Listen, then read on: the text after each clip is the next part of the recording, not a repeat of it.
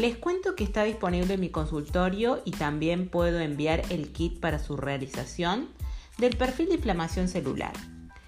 El perfil de inflamación celular se mide con una simple extracción de una gota de sangre en unos cartoncitos activados con los activos necesarios para que en el único laboratorio de Sudamérica con la aparatología necesaria puedas medir la inflamación de tus células.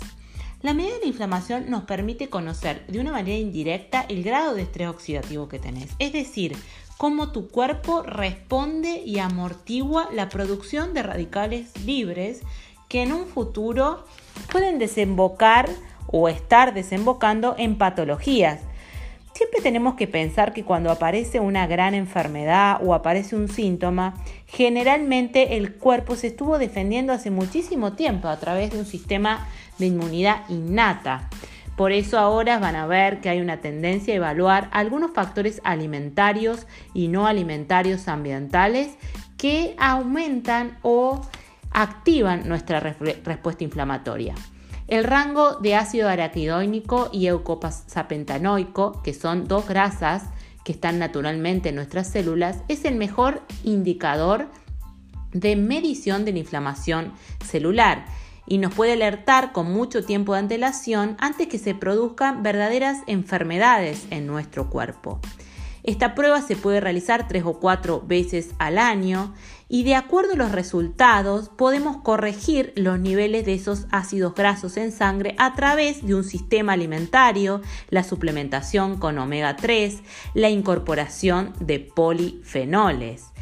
Estudios publicados han demostrado que conforme a los niveles de ácidos grasos de omega 3, el riesgo de enfermedad coronaria y enfermedad cardíaca isquémica eh, fatal disminuye significativamente.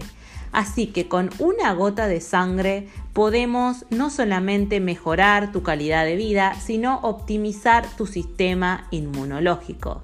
Para más consultas me buscas en arroba mariceloyero en Instagram y también en Facebook o me mandas un WhatsApp al 351 33 96 806.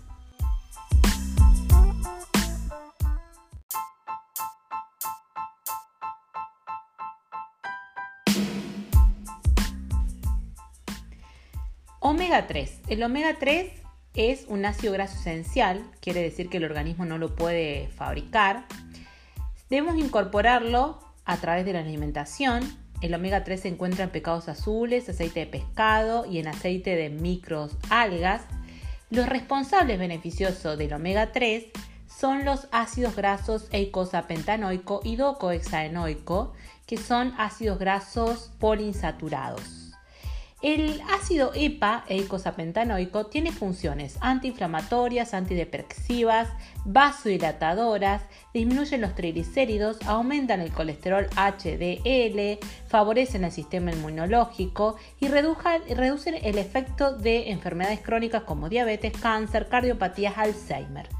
El, ácido graso DHA de eicosapentanoico constituye fundamentalmente el desarrollo del cerebro y del sistema nervioso central, mejora la visión y además reduce notablemente el riesgo de arritmias y muerte súbita.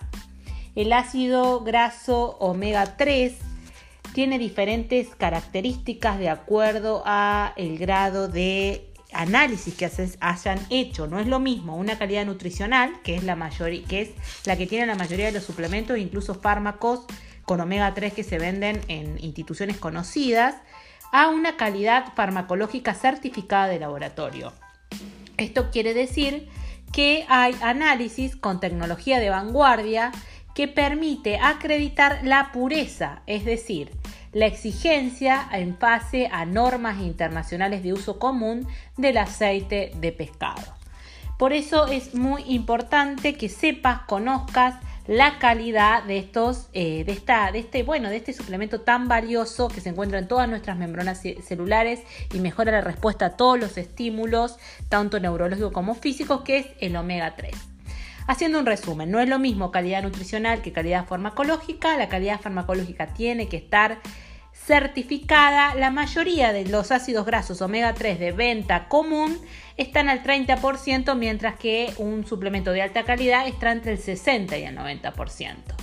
Para conocer acerca de la dosis adecuada para vos de omega 3, me podés escribir al 351 33 96 806 o buscarme en Instagram y mandarme un mensaje con arroba mariceloyero.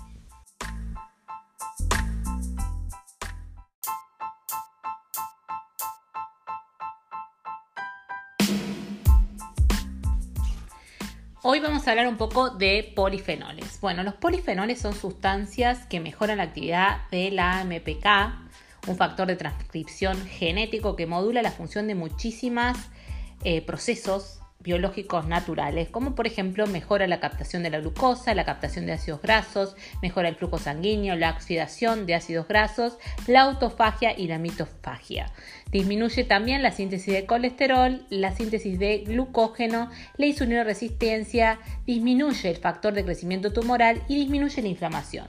Los polifenoles se encuentran naturalmente en la cúrcuma, en el cacao, en el activo, la epinocatecolaquina galato del té verde y también en el maqui berry.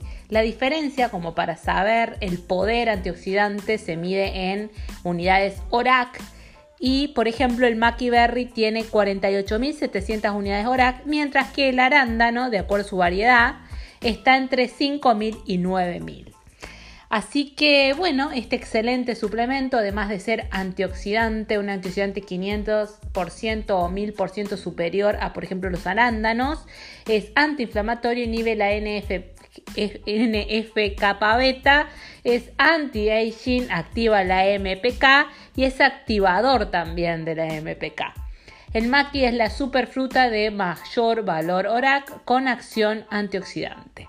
Para conseguir este fabuloso suplemento, para incorporarlo a tu nutrición, me escribís a eh, mi Instagram, arroba mariceloyero, por medio de mensajes, o bien me mandás un mensaje al 351 3396 806 vía WhatsApp.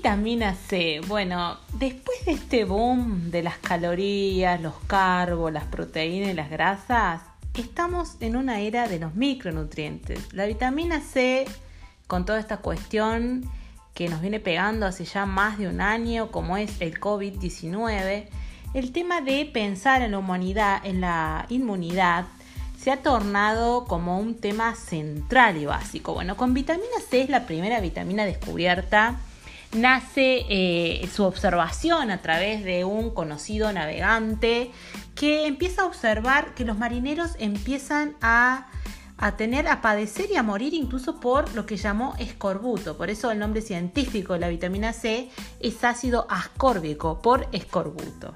Resulta que este, este señor, el médico de la tripulación, hizo el primer estudio de casos y controles de la historia. ¿Qué hizo? Le dio a una parte de los marineros lo que sería lima y papas con su cáscara, papines con su eh, cáscara, y en la otra parte los controles los limitó a ser alimentados con carne desecada, que era lo que se consumía en ese momento.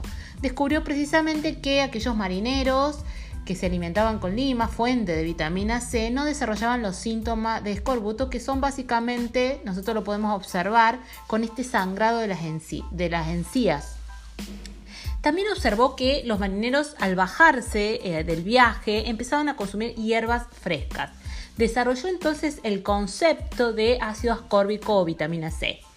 Luego lo retoma en 1968 Linus Pauling, fundador de lo que es la medicina ortomolecular y premio Nobel de la Química, retoma los estudios de vitamina C, documentando con evidencia científica incluso hasta los efectos de los micronutrientes a nivel de la conducta, ya que afecta a los neurotransmisores del cerebro. Puntualmente, la vitamina C, además de este antioxidante pro inmunidad, que es el efecto más conocido, la vitamina C participa de un sinnúmero de reacciones bioquímicas que tienen que ver con la obtención de energía y la síntesis de colágeno. Las RDA, las recomendaciones oficiales de vitamina D, son entre 45 y 60 miligramos por día.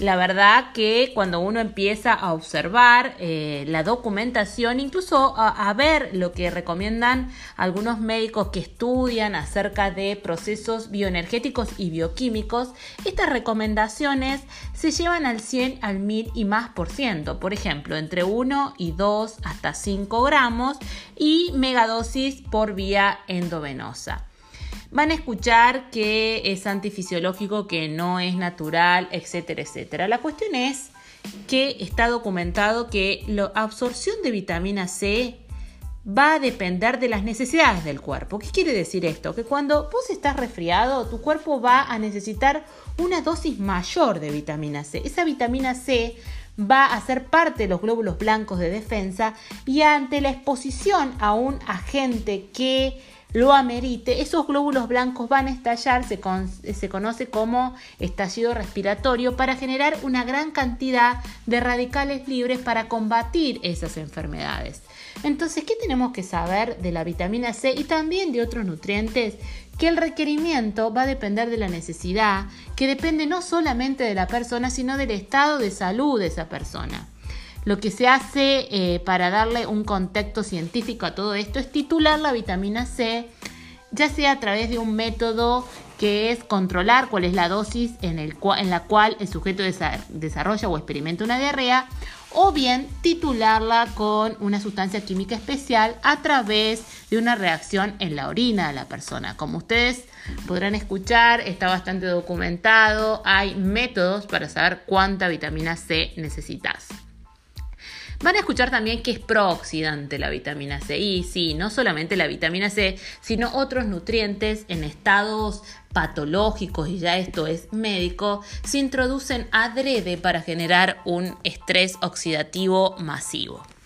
Así que, bueno, otra de las cosas que les puedo decir es que la vitamina C no es lo mismo lo que se puede obtener a través de lo que es un suplemento nutricional que lo que es un suplemento farmacológico. Le puedo decir que una, eh, un vehículo liposomado va a tener no solamente una mayor absorción y biodisponibilidad, sino una mayor eh, vida media en el organismo. Eh, para obtener vitamina C, para tener un contexto de cómo analizar cuánta vitamina C necesitas vos, me podés escribir al 351 3396 806, seguirme en Instagram en arroba mariceloyero, también en Facebook y también no te olvides de recomendar este podcast de salud y comunicación y estamos en contacto.